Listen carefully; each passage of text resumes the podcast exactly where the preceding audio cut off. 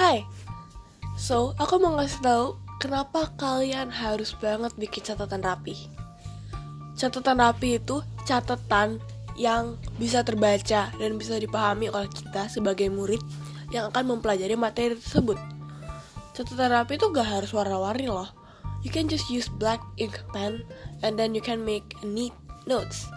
Because it's not how colorful it is, tapi itu seberapa rapih dan seberapa gampang untuk dipelajarinya materi itu.